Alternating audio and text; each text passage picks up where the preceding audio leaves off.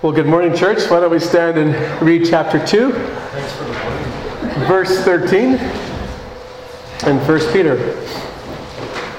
Submit yourselves for the Lord's sake to every, every human institution, whether to a king as the one in authority, or to governors as sent by him for the punishment of evildoers and the praise of those who do right. For such is the will of God that by doing right you may silence the ignorance of foolish men Act as free men and do not use your freedom as a covering for evil, but use it as bond slaves of God. Honor all people, love the brotherhood, fear God, honor the king.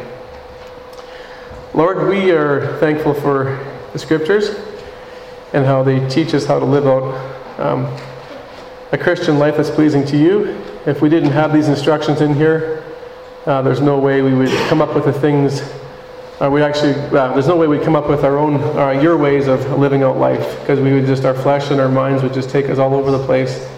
But you have a different way for us in a, in a more right way. And so we just uh, come to you now to learn about one particular area of life in which all of us may at times have a hard time with, which is um, submitting to your to the governing authorities you've established. But I pray that today is profitable for teaching and for learning and uh, even conviction for some of us in some of the areas that we're maybe sort of falling short in. So we just uh, look forward to our time together. Strengthen me in your spirit to speak truth. In Christ's name, amen.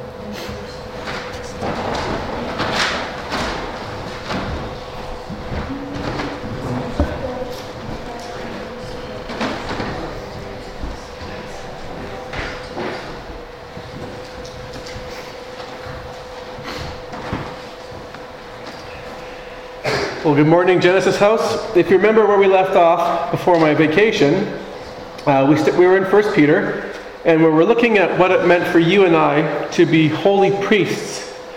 Holy priests. And there were really two aspects to this priesthood we uncovered. One was that we were to live out our lives in terms of our lives of worship, our lives of worship, and we're to live out our lives in terms of witness, um, both in our talk and in our walk. Now, when it came to our walk, these, uh, these priestly lives were to reflect two main areas. First, we were to abstain in one particular area, abstain from sin, and we were to maintain, maintain good conduct in an unbelieving pagan world. Now, I want to focus a bit on this witness aspect because this idea of maintaining uh, good behavior at this point in our, in our studies had revealed really no areas in that sermon in terms of the, the categories Peter was thinking in. But beginning here in chapter 2, verse 13, all the way to 3, verse 7, he starts to give three specific categories in which he wants us as believers to maintain excellent conduct and, to, and think about our behavior in the world. The first area is government, our relationship to government. The second, our relationship within the workplace. And third, the uh, relationship within marriage. Now, it's interesting that he brings up those three things 2,000 years ago because uh, in our culture today, this is still very relevant as our relationships to the governing authorities, our work environments, and our marriages are very still, uh, are very appropriate and often the areas that we sort of struggle to, to get along in. So let's begin by looking at Peter's instruction to the Christian in terms of how to relate to governing authorities. And we'll begin by reading verse 13. He says, Submit yourselves for the Lord's sake to, in every human institution, whether to a king as the one in authority, or to governors as sent by him for the punishment of evildoers and the praise of those who do right. Peter makes it very clear in the very first word what our relationship to the governing authorities is to be. We are to submit. The Greek word is uh, basically to arrange or place oneself under the authority of another or to be under the influence of another. It also means to render obedience to. Render obedience to. Now, he tells us here that we're to submit to every institution, every human institution. So we're not choose to um, be basically choose one area and, and reject another. So we can't be free to pick and choose who we're willing to submit to or not. It's our duty as Christians, according to Peter, to come under the authority and obey all levels, all levels of government and their instituted rulers from the top down. This is true from the politicians, from the you know, all the way from the prime minister down to the peace officer who patrols Okotoks. And I mentioned him intentionally, or her, because that's the one that I struggle with the most. But we're not here to talk about me and my problems. We're here to talk about your, you and your problems. No, anyway, but I don't know what your initial reaction is, but I'm guessing for many of us in here, like Darcy did before the sermon even started, makes the hairs on the back of your neck, if you have any, stand up. Because, and a bunch of bells and whistles goes off, and many questions arise. And I think there's a couple reasons for this. The first reason would be this Submission is a word in general that we as human beings do not like. We just don't want to hear it. All of us have this inner attitude, an inner sense of pride that says, no one is going to tell me what to do. I'm the boss of my own life. This is not only true in our attitudes towards government, it spills out to, into every category of life. And we're going to be, it'll be fun to look at how this plays out in the workplace and also in marriage. But the reality is, we're still told by Peter to submit to these governing authorities, regardless of what our initial reactions is, and we, want, we can't balk at his command. But the second reason our hairs stand up on the back of our neck, I think, in terms, terms of submitting to the government, is because of the credibility of our government. right? We have this attitude why should I? I mean, look at them. These people basically are incompetent, they're not trustworthy, they make poor policies. They have very little moral standards in many, in, in many areas of life. Um, they don't uphold Christian values. So, as a general rule, even though there's a few good ones out there, uh, the majority of the government and the people in authority under them aren't credible. So, I'm not going to submit myself to uncredible, untrustworthy people. So I'm not sure if you relate to one of those more than the other, or whether uh, you relate to both of those uh, reasons for why we would have troubles with submission. But the reality is, is that our problem is not the idea of comprehending or understanding Peter's instruction. Our problem is in doing it. You don't lack comprehension what submit means. You lack the ability to want to do it, or the, the, the desire to do it. And that's my problem too. So I want to give you three reasons or motivations from Peter as to why we should. Okay? Or why we are commanded to. The first one is this we are to submit out of our love for Christ. We're to submit out of our love for Christ. Look at verse 13 again. Submit yourselves for the Lord's sake. For the Lord's sake. It's interesting that Peter uses a theological basis for the necessity of submission. It's not based on the government's competency, the ruler's moral compass. It's based on our relationship to Jesus Christ. It's for Him. We are told to submit out of love for Him. Now, why? Well, one main reason for our submission would be simply this He, as one who had authority, submitted to authority. He was in a position of authority, yet submitted himself to authority. Do you remember where Jesus, in his lifetime and his three year ministry, submitted to the Roman government? Do you remember a passage in Scripture where he actually submitted to the governing authorities of his day? Do you remember Mark chapter 12? The Pharisees are trying to trap him, they want to test him and they come to him and say, um, is it, do we have to pay taxes to Caesar? Remember that? I'll help you remember. and he's, and he's, it's a test because if he says no, you don't, he gets in trouble with the Romans, and now they have a chance of accusing him to execute him. Look at the passage with me here. They came to him and said, Is it lawful to pay a poll tax to Caesar? But he, knowing their hypocrisy, said to them, Why are you testing me? Bring me a denarius and look at it. They brought one, and he said to them, Whose likeness and inscription is this? And they said to him, Caesar's. And Jesus said to them, Render to Caesar the things which are Caesar's, and to God the things that are God. Jesus' answer, You pay your taxes. AKA, you submit to the government in charge.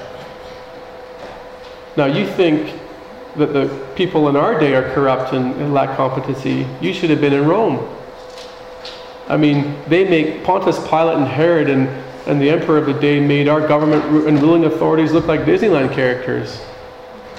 This is, these are, this is uh, some, some uh, comments from commentaries I was reading. But I mean, the Roman government was known for its tremendous corruption, its violence and brutality towards people, its abuse of women. It, carried out infanticide. It was rampant in its sexual morality. I mean, we are, we are obviously we're modeling these things very much in our own country, but they do it. They were doing it. Uh, there's other categories of life as well in which they were just brutally and openly just uh, atrocious. I mean, just the fact that crucifixion is an execution method and things like that. But Jesus says, despite these people, they don't even care about God. They don't give, give a rip about the God of Israel and his ways of life. I'm still going to submit myself and pay taxes. Another person who lived out their life in obedience to the laws of the land despite mistreatment from the government was Peter, the guy who wrote this letter. Remember his life after Pentecost, 50 days after the crucifixion? What happened to him?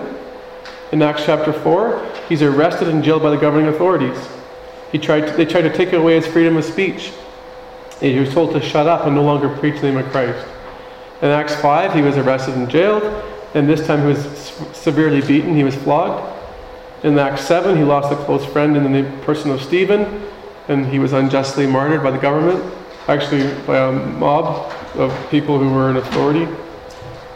In Acts chapter 12, another dear friend uh, was, was killed, an apostle named James, one of his brothers, brothers in Christ, I should say, and, uh, and this time by Herod. Yet, after all of this mistreatment by the government, he penned this letter. This letter came after that mistreatment in Acts. For him, the principle still stood, even amongst persecution, obey, obey the laws of the land. There's a lesson for us in here that even amongst persecution, then, that we still submit.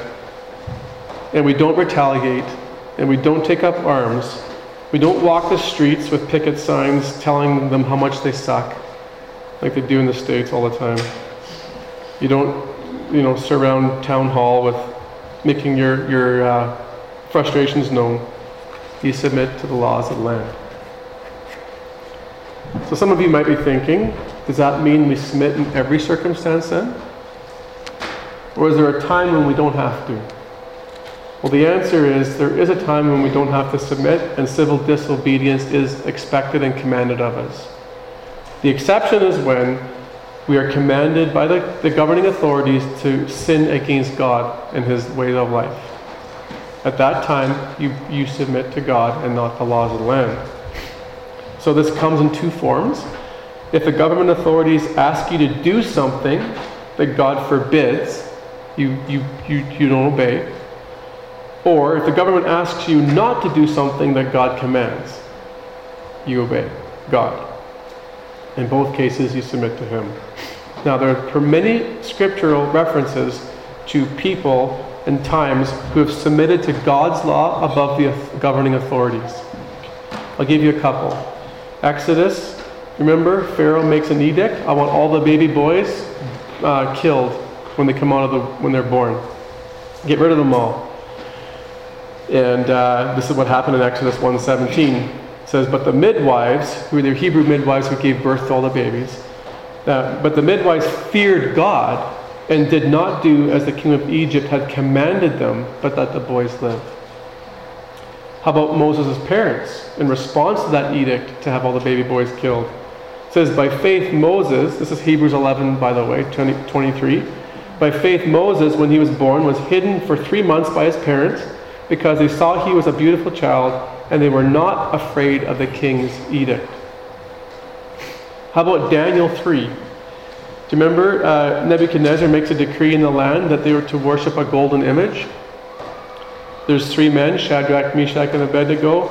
Uh, they wouldn't bow down and worship. Nebuchadnezzar finds out about this. He brings them forward to throw them in a fiery furnace, to execute them, burn them to death. And listen to what th- these men said. We believe that God is able to deliver us, but if he does not, let it be known to you, O king, that we are not going to serve your gods or worship the golden image that you have set up. Their allegiance was to God, they were to civilly disobey Nebuchadnezzar. And one more. Acts 4 18 to 20. Peter and, his, and the disciples have been told not to speak about the name of Jesus in Jerusalem. And the governing authorities, the Sanhedrin and the Pharisees and everyone else, basically call them in. And uh, they say, if you do this again, you're in deep trouble with us. And Peter says this Whether it is right in the sight of God to give heed to you rather than God, you be the judge, for we cannot stop speaking about what we have seen and heard. So, how does this practically play out in our culture? I'll just give you two examples, and I'm sure in dialogue you can bring up more. Let's say. Uh, well, actually, I see it behind Shannon on the wall there. There's a there's a, a poster there of the the um, fire code for this building. If it says in that there, I think it says in there 165 capacity in this building. Here's what happens. If we start exceeding 165 in this congregation and the, and the seats are filled and we, and we, we can't stay here anymore, we outgrow the space, we have to move we are not free to break that code just because everybody, we, we want to have everyone come in here to worship God. If they have parking issues outside and they say you can't park here, you can't park there, then we obey the laws of Okotoks and we submit to their, their standards. So when it comes to fire codes, parking arrangements, what, what kind of signage we can have out front, all those things, we submit to the laws of land. But if they come to us and say, by the way, you're not allowed to preach Jesus anymore, we submit to the Lord. We continue to preach His word because God's law supersedes the law of the land. How about in organizations where the government has restricted funding? So, like we know about SABC and other churches where uh, in Canada right now, the government, government is no longer uh, providing subsidization for the hiring of summer students unless they uh, basically adopt the liberal views of government. And I'll quote what you have to do to receive funding as an organization like SABC to provide uh, summer students with employment. They say this quote unquote, you must respect individual human rights in Canada, including reproductive rights, which is ab- abortion, uh, the right to be free from discrimination on the basis of sex, religion, race, national or ethnic origin, color, mental or physical disability, sexual orientation, or gender identity or expression. So, in cases like this, if the law, if we have our charitable status, which we don't yet, but if we get it, we've submitted for it. If we receive it, and in six months from now they come to us and say, by the way, uh, you have to sign this agreement that you are in favor of, of all these things, or else you lose your status, we say, bye bye status, we'll just keep going as we are. The laws of the land do not have to be obeyed by us. God's law supersedes that, and we can simply disobey. However, we must be prepared to face any persecutions that may be handed out when we simply disobey. But God is in favor of this, and He knows what's He He, he knows what's going to happen to us. It happened to Peter, and it happened to many Christians throughout the history age, and we might be in for that as well. Okay, so the first reason we submit is for the sake of our love for Christ. How about the second reason? Well, we're to submit because of the purpose that government serves to function in society. Because of the purpose that government serves to function in society. Verse 13 and 14. Again, I'll read it. It says, Submit yourselves for the Lord's sake in every institution whether to be a king or as one who is in authority, or to governors as sent by him for the punishment of evildoers and the praise of those who do right. The purpose of government is the punishment of evildoers and the praise of those who do right. The purpose of government, as we can see, is to basically punish evil and promote the public good. That's the purpose, is to hand out justice. I like what Wayne Grudem, Wayne Grudem said. He said, moral behavior, not economic status or political favoritism, is to be the criterion for government. Moral behavior is to be the main frame of the purpose of government. That's, I think, a very important lesson for us, right? Because it's not to provide welfare, it's not to make sure the roads are paved, it's not to make sure you have running water or there's nice flower pots on the streets. I mean, those are all benefits, and I'm grateful for them. But the purpose of government is to carry out law and order, to make sure justice is served. It's interesting, Romans 13 uh, gives the equivalent teaching on government from Paul. And look what he says about government in terms of being the punishing of evil and the rewarder, rewarders of those who do good. Um, he says here, Do you want to have no fear of authority? Do what is good, and you will have praise from the same. For it is a minister of God to you for good. But if you do what is evil, be afraid, for it does not bear the sword for nothing. for it is a minister of God, an avenger who brings wrath on the one who practices evil. The government, according to this, is a minister of God, because he's the one who established authority. It's his idea. Government was his idea. So when he establishes it, he, he makes it for the punishment of evil. It's a sword bearer. And it's an avenger for those who practice evil. So here's where the rubber hits the road for us as a church. If the role of government is, according to Peter in verse 14, to punish those who do evil and reward those who do good, and according to Paul in Romans, through the, through the administration of the sword, hand out justice for wrongdoing, then if you and I submit to the laws of the land, we don't have to live in fear. However, if we choose to disobey the laws of the land, you have to live as if there's eyes in the back of your head. So if you live according to the laws of the land, life will generally go better for you in terms of your relationship within society and living in harmony with people like Eric who patrols the street. If you disobey and don't submit, then Eric becomes your worst nightmare. So, if you choose to wear your seatbelt all the time you get in a car, life will go better for you. You don't have to live in fear. If you obey the speed limits, you don't have to live in fear. If you treat a, stop, a traffic light appropriately and the stop sign appropriately and not like a yield sign, you don't have to live in fear.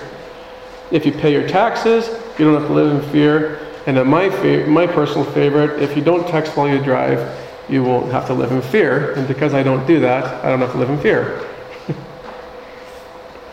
and confession and communion will be next week in service. right? But these are just some small practical examples, never mind the, the bigger laws of our land. So here's the thing, church God has established patterns of authority not to be restrictive, but so that society is orderly and, and functional.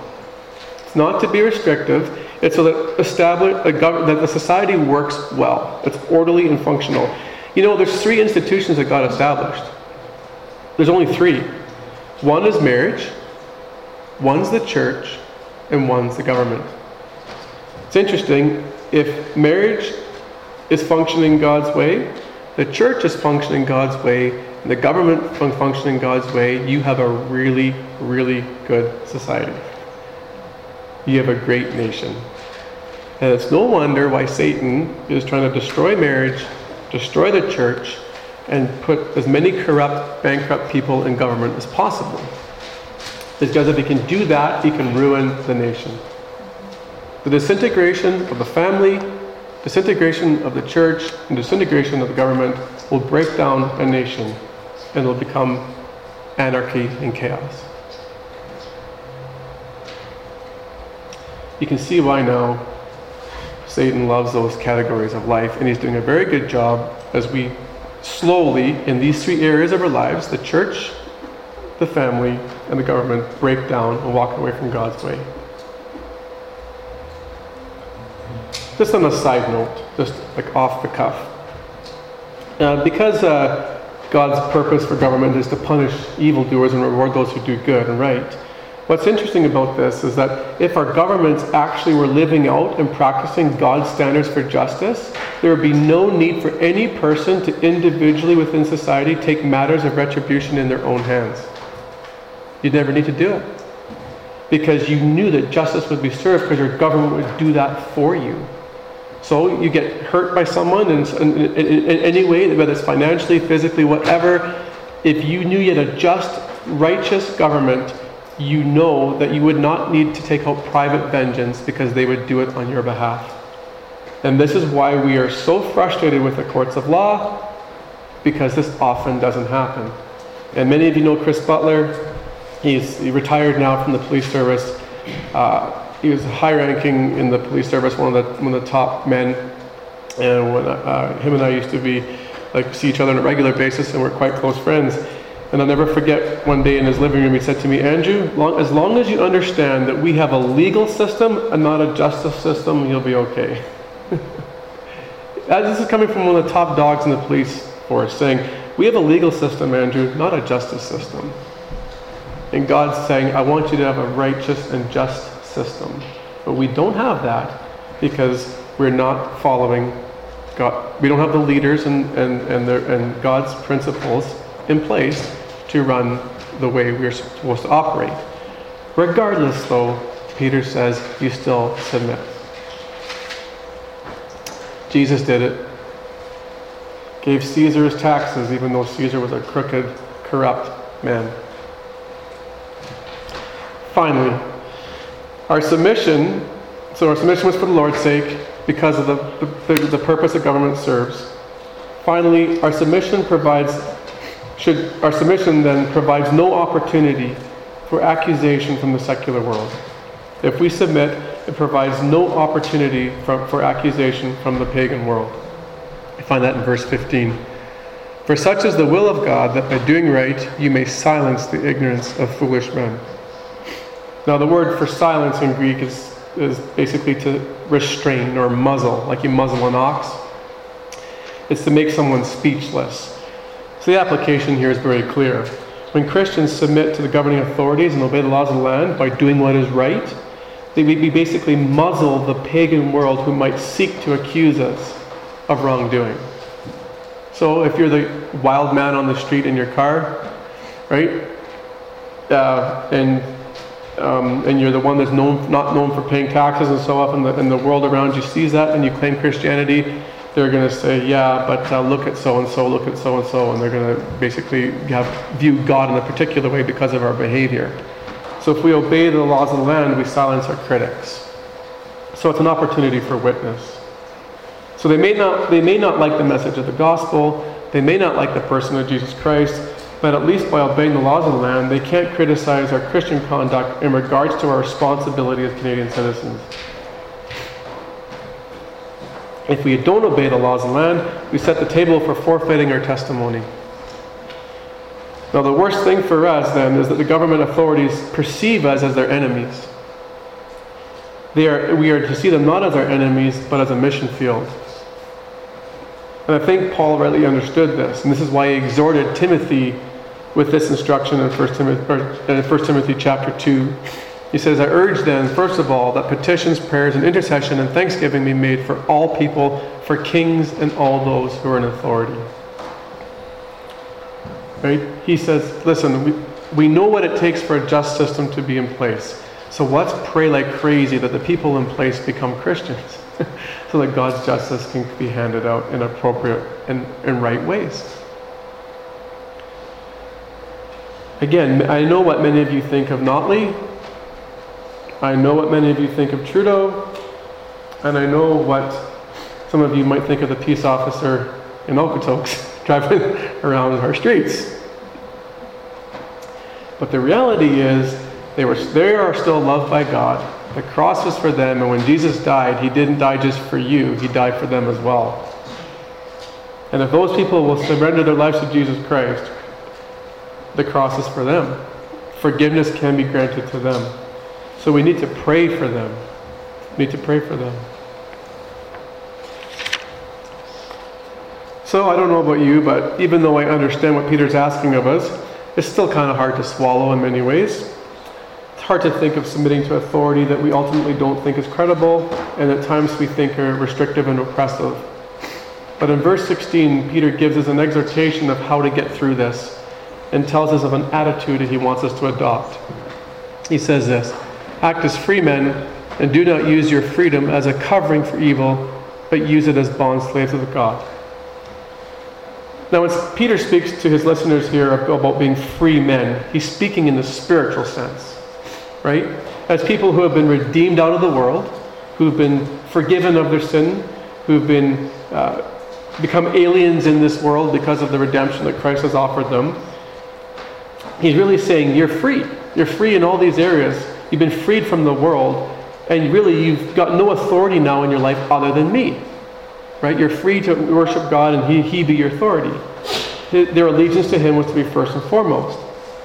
But what's interesting here is that Peter's saying this despite these spiritual realities and these, this, this, they were not to use these freedoms as a covering for evil. In other words, even though their ultimate authority was God alone, they were not to use that freedom as a platform to do wrong still. So they were free, but they were still slaves. I like what he says here you're a bondslave of God. So you're free in the sense of your relationship to God and Him being your ultimate authority, but as a result, see yourself as a slave. Slave to do right in society. You're not free to now live however you want. You live as if God, how God wants you in this society. And what He wants you to do is obey the laws of the land. Uh, I'll read you a quote from John MacArthur. He did a good job of, I feel, of summarizing this. He said, Freedom in Christ and citizenship, citizenship in the kingdom of God in no way permitted believers to abuse or disregard their standards of conduct God had established for them on earth. End quote. So, a result then of this, a result of being free, but still being a slave, there was a way then they were to treat people in particular outside of just the government. Look at verse 17. Honor all people, love the brotherhood, fear God, and honor the king. Honor all people. Basically, I think what Peter's saying is this that Christians are to be respectful and courteous to everyone alike. After all, everyone has intrinsic value regardless of their color of skin, their gender, their economic status, because we're all created in the image of God. We are to show proper respect to every human being, regardless of what they think and what they believe and who we deem them to be are, who they are, I should say. We're to love the brotherhood. Of course, this is a reference to the Christian community. And I could say a lot about that, and I won't because I've done spent many times in many sermons speaking about how the priority, the priority in love is always to be the Christian community first and foremost. We're to fear God. So fearing God, not only to love Him, but to revere Him. To revere Him. And I think in chapter 117, he gives us the reason why. He says, If you address the Father, if you address as Father the one who impartially judges according to each one's work, conduct yourselves in fear during your stay on earth. Why? Because he's not only a father, he's a judge. Right? So you love your dad, but you also know dad has the authority to cut, hand out justice in your life. So there's a fear that comes with that. So we're to treat God the same way. We're not only to love him, we're to fear him, knowing that he's a loving father, but he's a judge as well. And we're going to have to give an account to him one day. And finally, honor the king. And that's the summary statement of the entire way that Peter's has taught us. How do we honor the king? By submitting ourselves to his authority. So, what are the lessons we can take away? First one Christians are to submit to all levels of civil government. We're to submit to all levels of civil government. That's why he says, submit yourself to every human institution. It says, regardless of whether they deserve it or not, they're competent or not, they uphold Christian values or not, we are to obey the laws of the land.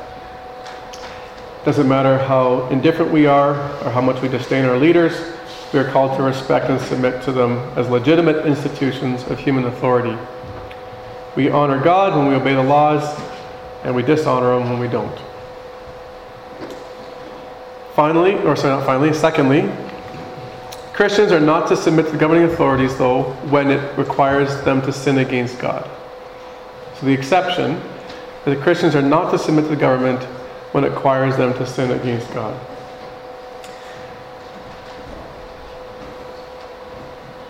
So again, if they make us sign petitions in order to receive certain rights and freedoms, we are not to do that. If they, uh, if they ask us to do things that go against God's morality, we're not to do that. So we just have to stand up to those things and be prepared to face the consequences of whatever those may or may not be. Thirdly, the primary task for the government is the preservation of law and order. The primary task of government is the preservation of law and order. Verse 14, the punishment of evildoers and the praise of those who do right. This may seem like a simple lesson, but it's important because God didn't come to establish nice roads in the street and to give you an economic lift and to provide welfare for you and so on and so forth. He, the whole purpose of government, his main function was law and order and justice be carried out. So again, as much as we may not like them, if we were to remove, if we were to remove the governing authorities and the people underneath them, especially like think of the police force, remove them out of our culture, out of our nation, do you know how much anarchy there would be in our streets? You know how crazy it would be? You want to talk about how fast you see the depravity of man? You remove them from government and you watch how fast, in one month, this nation will be turned upside down. Crazy. So God established patterns of authority for orderly function of society, so it pleases Him and honors Him when we submit to them. And finally, as Christians, ultimately our submission needs to be rooted in our love for Christ.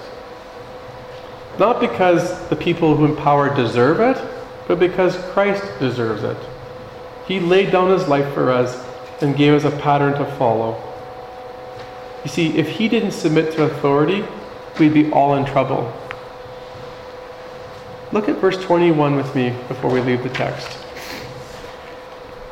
For you have been called for this purpose, since Christ also suffered for you, leaving you an example for you to follow in his steps, who committed no sin, nor was any deceit found in his mouth. And while being reviled, he did not revile in return. While suffering, he uttered no threats, but kept entrusting himself to him who judges righteously. What did Jesus do with the authority he had? He submitted to his Father's authority above him. Why? For us. He did it so that you and I would have eternal life. We put him on the cross. Every, you, you play your movie, take your life, put on a movie screen. He died for that. He didn't die for himself, He died for your sin. So He didn't deserve to go to the cross for what you did. But He submitted to God's plan to redeem us because He loved us. So, out of love for Christ, we submit to the government who don't deserve to be treated well either, but we do it because we love Him. He was a pattern for us. If God didn't, if Jesus didn't submit Himself to the Father, you and I would be paying for our own sins at our death. We're to model ourselves after him.